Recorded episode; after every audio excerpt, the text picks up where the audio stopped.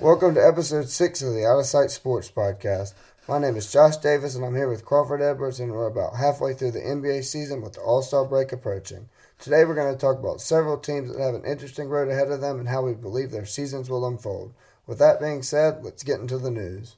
Obviously, this Tuesday, the sports world was put into a frenzy as we heard the news of Tiger Woods crashing and immediately thought about the late Kobe Bryant, honestly, in a way because it was just about a year after the accident, and we were just hoping that the worst hadn't happened. And honestly, I'm just so happy that Tiger's alive, and at this point, it's so much more than golf. And it's just Tiger's been such an inspiration to so many different people for so many different other reasons other than golf. And I'm just glad that he's still alive, and it, I'm really praying for his family. But like with that being said, I've been like meaning to ask you this question because I know you can personally relate to this kind of injury, you know, because you've broken over 50 bones in your life with OI, the disease you have. Isn't that correct?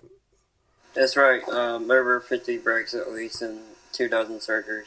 Uh, but anyways, I was going to ask you, um, what do you think about the future of Tiger Woods and his him possibly making a return to professional golf. Do you think that it is possible? And what do you think his timetable looks like for return right now?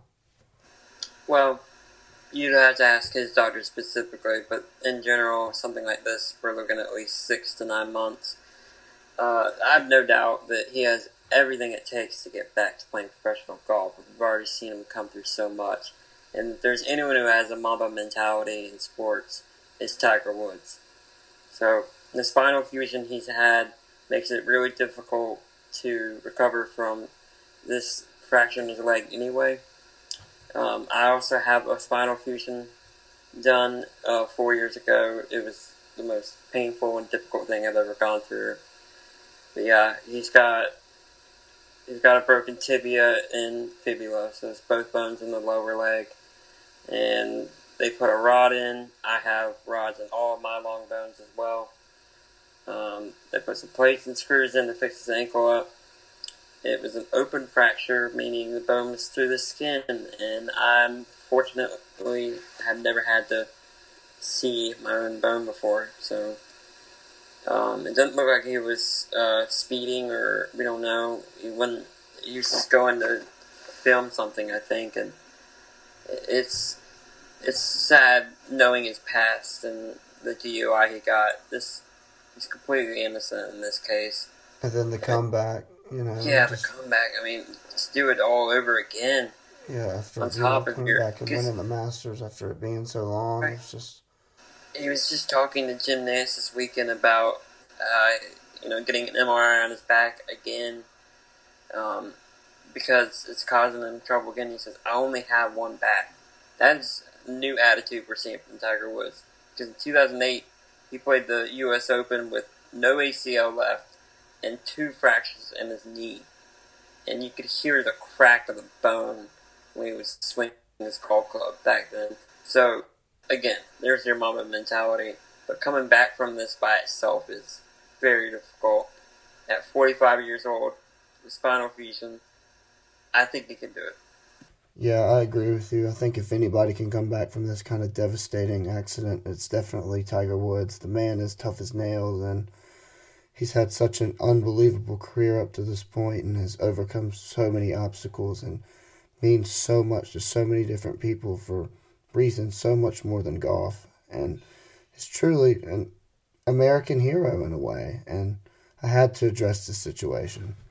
Crawford, you got anything to add before we shift to some positive news? Yeah, I forgot. You know, the whole drama what Tiger is facing right now, besides the fact that he could have died, you know, thank God he didn't. And we all want to see him return to golf, but uh, he's going undergoing a procedure very similar to Alex Smith went through, where the swelling is so intense in the leg after the surgery that what they had to do is quite literally cut the muscles open cut the skin open where there's enough room for the swelling to happen. And hopefully that goes down and they can close that up. But that runs a big risk of infection, just like Alex Smith unfortunately suffered. And that, oh man, that, that can kill you. Alex Smith was lucky not to have died from the infection, let alone be playing football again. So Let's just pray for a few more days that Tiger doesn't get any infections and he can at least play golf with his son. Yeah, man, that's the least we can ask for. Um, you know, we're praying for the best right now. But anyways, our Atlanta Hawks were able to silently defeat the Boston Celtics 127 to 112 last night as Gallinari dropped 38 points off the bench and nailed a career high and franchise record 10 threes. Trae Young added a solid 33 points and 7 assists, while John Collins posted a double double with 14 points and 11 rebounds. This was a start to finish win that the Hawks needed after blowing Tuesday night's game against the Cavaliers, who had dropped 10 games in a row and aren't even playing Andre Drummond right now. Gallinari proved tonight that when his feet are set and when he has time to shoot, he is still a very capable catch and shoot, knockdown shooter at the age of 32. The Hawks did a great job setting up Gallinari and passing him the ball in his sweet spots, especially Trae Young and Rajon Rondo. This is a massive confident boost that Gallinari needed, because we all know he dealt with an ankle injury earlier this season and has not been himself. It was great to see the team help put Gallo in a situation to succeed, and that is exactly what he did, finding him with pinpoint passes all night long. We all know that Trae Young got snubbed of the All Star game, becoming the first player in 30 years to average 25 points and 9 assists in a season and not make the All Star game. It is just unbelievable, and I could go on and on about this. But like Trae said, we have a season to play and games to win, so we need to focus on that. Thoughts on this terrible snub, Crawford? How did the NBA get it so wrong? Yeah, don't even get me started about the snub. It's really disappointing. What they should do is expand the rosters because there's more talent in, in the NBA than ever. So why not just make room for that? It's the same system since I don't know when. Anyways, I want to go back to the game because I was shocked when I turned on the TV in the second quarter. We were up so much, and I thoroughly enjoyed it because we played a complete game all the way to the end. At the end of the day, you had to start looking at, you know, why why are we struggling? And there seems to be one common factor, and that is coaching. And there's definitely some questions to be raised, but I think that's a discussion for another day. Anyway, I'm really happy how the Hawks played. I think that was more on the Celtics just losing and playing a bad game, but hey, we'll take the advantage of that. Uh, the game lost to Cleveland was so infuriating. Wide open dunk allowed on defense, and then on the other end, Trae doesn't know what the clock is doing and can't get the pass and shot off before time expires. That's very frustrating. To your point about the Celtics um, playing bad basketball, I mean, usually when teams have multiple All Stars, they regularly dominate and handle their business. Like you think yeah. the Jazz, the Nets, and I mean the Lakers when they're healthy. Wait, wait, wait. Maybe one of them shouldn't be an All Star. If they had two All Stars and they can't win like they should be, it doesn't really add up to me. It really doesn't. And I mean, Danny Ainge said last night that he's not going to blame his All Stars yet, however. No. He said, I wish I had answers for you. I don't. And I also heard Brad Stevens say last night that it was on him, and I got to agree. There are quite a few coaches in the league right now. Uh, Coach Bud, Coach Pierce, and Brad Stevens, who I think are hurting their team more than helping right now. Yeah, the Celtics have now lost three straight and have fallen two games under 500, and they have lost eight of their last 11 games and do not look like a good basketball team. Our next topic of discussion is the Miami Heat. After making an improbable NBA Finals run in 2020, the Miami Heat have hit a wall in 2021. Currently ranked number 8 in the Eastern Conference, the Heat's overall record is 15 wins and 17 losses. The Heat are currently on a four game winning streak with wins in seven out of their last 10 games. At this point in the last year's Eastern Conference Championship winning season, the Butler-led Miami squad was 21 and 8. And now his second year with the franchise, Jimmy Butler has come to embody what it means to be part of the Heat culture. In an interview with ESPN's Rachel Nichols on The Jump, the team's undoubted leader addressed Miami's uncharacteristically poor play. Terrible. Just terrible. Butler said, Not the way that we want to play. Not the way that we're supposed to be playing. But it's okay because we will turn it around and like the saying says, better late than never. Despite the lackluster record, Butler has continued to put up the kind of stats we've come to expect from him. In addition to the defensive energy and intangible leadership qualities he brings to the court, the Heat star small forward is averaging 19.5 points, 7.8 assists, and 7.7 rebounds per game. Butler is a fantastic player, but he's not exactly known for his ability as a scorer. What the Heat really need is an elite offensive talent. At this point in the season, not a single player on the Miami roster is averaging more than 20 points per game. Heat leading scorer Bam Adebayo comes closest with 19.6 points per game, with the next highest under Butler is Tyler Herro with 16.9 points per game. Jimmy Butler and the Miami Heat will look to keep their winning streak going when they take on the Utah Jazz in Miami tomorrow night at 8 p.m. Eastern Time. A lot of people are saying the Miami Heat's final run was a fluke because they were in the bubble. Crawford, do you think that is true? Not really. I mean, if you watch the intensity they played with, the heart and passion on both ends of the floor, I think it's pretty obvious that they they wanted it more than everyone else, including Butler. Um, so they yeah, whipped some good teams, man. Yeah, they played really good teams. And they, whipped them. They didn't they sweep the Bucks. Uh, I think it was a gentleman's sweep. I think it was five one, wasn't it? Didn't the, didn't the Bucks yeah. win a game? Yeah, how how courteous of uh, Jim Butler to give them a win like that. Yeah, not humiliating. Giannis is so good in the playoffs, isn't he? Oh man. I know how you feel about that. yeah, I really thought he'd be a lot further ahead, developed in his ability to shoot by now. When I first started standing him three years ago, but he's still a work in progress, I guess. but anyways, let's shift to the next topic. All right, let's talk about last night's Lakers and Jazz game. The Lakers went into last night's game down two starters, and the defending champions were blown out, 114 to 89, in a landslide of a game that just showed how much the Lakers have continued to struggle with the absence of All-Star reserve Anthony Davis and starting guard Dennis Schroeder, who was sidelined due to health and safety protocols. The Jazz completely took it to the Lakers, leading by as much as 29 points at a point while handing the Lakers their fourth consecutive loss and the Lakers' fifth loss in the past six games since Davis aggravated his tendinosis and averaged a calf strain in a week a week and a half ago against the Nuggets. Their only win is against the Timberwolves as well during this stretch, the worst team in the NBA. Crawford, how do you expect the rest of the season to fold out for the Lakers? And do you think it's time to panic? No, I don't think it's time to panic, but I think it's definitely time to be sad because, you know, you know, get spoiled by Anthony Davis and having him, and now we don't. And we're starting to look like the 2018 Lakers again. And I watched almost every single of those games in LeBron's first year. They were not fun to watch. Uh, the inability to close, in particular. Last night was kind of a nothing game to me. A lot of these early regular season games were nothing to me uh, you just don't really get to see how they stack up. Right now, no one's playing better than the Jazz at both sides. No one's shooting the three ball, so they're a buzz saw, and you do not want to run into that. Yeah, I mean, as yeah. bad as the Lakers are playing, we need to give the Jazz more credit instead of focusing on what Los Angeles That's is doing wrong. Utah has won 15 straight road games. And according to StatMuse, the Jazz have won 22 of their last 24 games, 20 wow. of those wins by double digits. Do you know they've beaten? They've beaten the Lakers, Clippers, Sixers, Bucks, Heat, and Celtics in the span of two weeks by average of sixteen point seven points.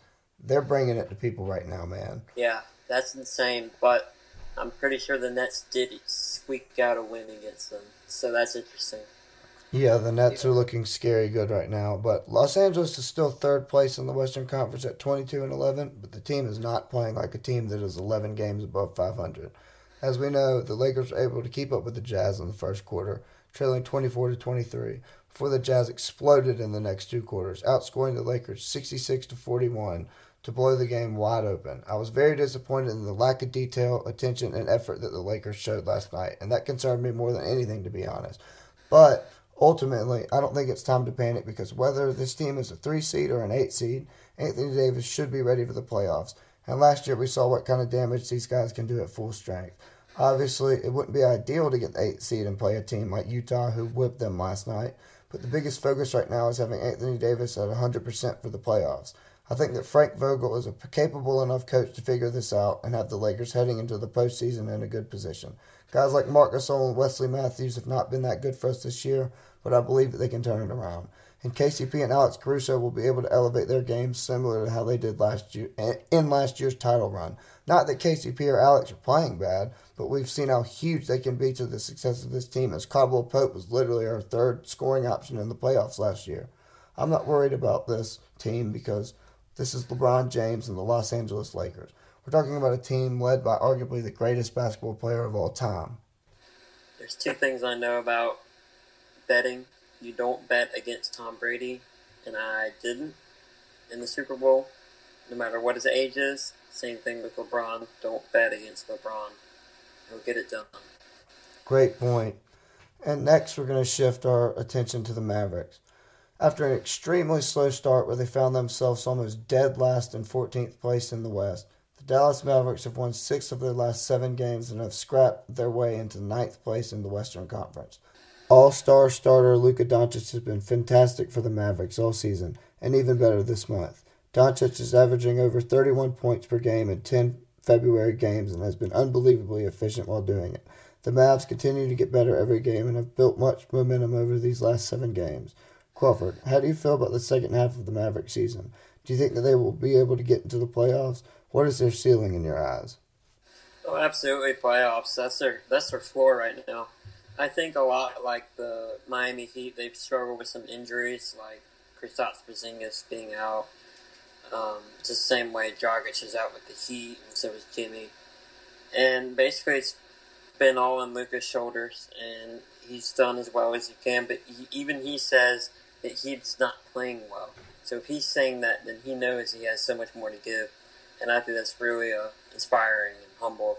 Such a young star like him to say that, you know, despite these numbers, I don't think I'm playing well. That's incredible.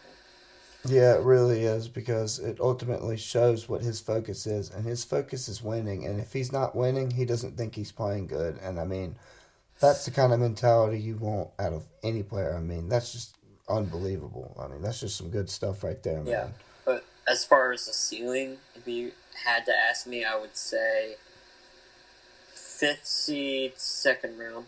I think they can pull off an upset and get in the second round. I think that's a good prediction. And by the way, to everyone listening, these numbers might change because the Mavericks are actually playing the 76ers as we're recording right now. So, yeah. Next, we're going to talk about the Clippers. We're just about through the first half of the season, and the Clippers have been looking pretty dang good, if you ask me. The Clips are currently 23 and 10, good for second in the Western Conference and half a game above their city rival Lakers. With that being said, they have faced the ninth hardest schedule so far, according to ESPN's metrics and data, so these are quality wins too. The schedule gets much easier, and they actually have some easy home and road stretches where they should win out. The second half of the season will be a big test for the Clippers that should show a lot about this team. I think this team will be dangerous come playoff time. What do you think, Crawford? Yeah, the Clippers scare the hell out of me, honestly. When Kawhi and Paul George first teamed up, I've always been scared since for the Lakers. Uh, you know, they got lucky that it ended up being that they blew their own lead last year and that they essentially dodged the Clippers in the Western Conference playoffs. But they did face a really tough Nuggets team. And as far as the Clippers, they're really a head scratcher. They don't seem to play with a lot of offensive consistency. And I can't quite figure out why. What do you think, Josh? Yes, I mean, honestly, based on the schedule that the Clippers have played, I do think that they are a legitimate threat. And there is one concern, though, like you said, it was their offensive efficiency, like you were saying. But this team has been a defensive minded team for the last two years heavily because, I mean, you look at guys like Paul George and Kawhi Leonard, those are arguably two of the top five perimeter defenders in the NBA when they can be or when they're at their best. And then you look at a pest like Patrick Beverley, and I mean, Serge Ibaka can still block shots too. And I mean, he's a good kind of pest. He's the kind of pest when he's on your team, you love him, but when you're yeah. playing against him, he's just, you hate him. You right. can't stand him. But he's the kind of, you need that kind of energy from somebody. You got to have that kind of hype man, and he does a great yeah. job with them. And he's a dog. I mean, dog really, you know, since the Clippers' schedule is getting so much easier this um this second half of the season, we're just gonna have to really see if they can stay focused. You know, like for like an April game against a bottom of the league team like Minnesota or something. Like, Yeah. are they going to be able to stay focused and execute, or are they going to mess around? Like, or are they going to repeat the same mistakes they made last year and underestimate a really good team and end up blowing a three-one lead and embarrassing themselves and getting clowned pretty much all year and still to this day for that? Yeah, that'd be great um, if they get clowned again, in my personal opinion. But I just don't see it. I think that don't they've learned from their mistakes. Yeah, I think that they've learned from their mistakes. Exactly. You, you, how do you mess up one time, but to do it twice? That that's beyond me. Last but not least, Embiid or Jokic? Well, no one should take this question very lightly at all, because those are two of the best players in the league, two top ten players, and I think the MVP races are going to come down to those two people. Personally, I'm going to pick Jokic because I just like that style of play. I really like how he gets his teammates involved, and it's just uh, he's a fun guy. So is Embiid. Embiid's hilarious, but this is someone I find myself rooting for. Yeah, those are all very valid points, but I'm going to go with Embiid honestly because the Sixers are eight and one in the nine clutch games he has played, while the Nuggets are four and seven. And Embiid is dominating on both ends, while Jokic is averaging nearly a triple double. So it is very close. But like I've probably told you already this year, Embiid is my MVP favorite right now because um, he's number one in player efficiency rating at 31.80 and Jokic is actually right behind him at 30.98. So, like you said, you still have a very valid point with Jokic, and it's right there. It's neck and neck. I think you can go either way. This is a topic that people have many different opinions on and thoughts and feelings on. So, it's a hot topic in the NBA right now. And I mean, these two guys are really in the front running front runner for the MVP, and they're carrying their clubs this year. I mean, a team can't go wrong with either, but they would have to require different supporting cast. You you would have to put different guys around Jokic than you would around Embiid, clearly. But anyways, it's going to be a good MVP race, and I think those two are the top two right now. And that's really interesting because we haven't seen an MVP from the center position since Shaquille O'Neal. That's right, and you cannot discount how important player efficiency is in this voting because it's all a media vote anyway. They look at things like these numbers, and player efficiency is probably the single best statistic you can determine stuff like MVP for because it rounds up all sorts of things that you do in the court. And last year, Giannis had a record setting season of player efficiency.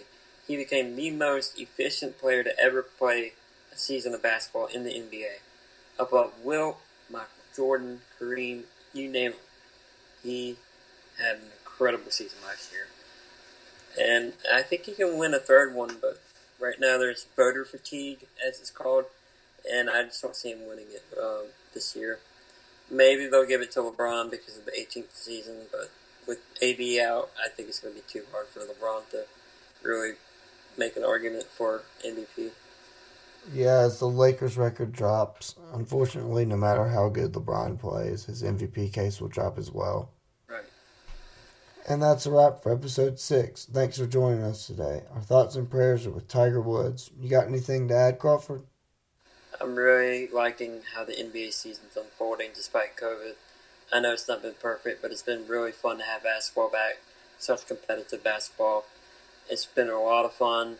There's a lot of uh, parity in the league right now. We don't really know who's going to win what, and I'm excited to see how the second half rolls out. Yeah, I'm very excited to see the second half of this NBA season unfold. But, anyways, everybody who's listening, have a great night, and we'll catch up next week.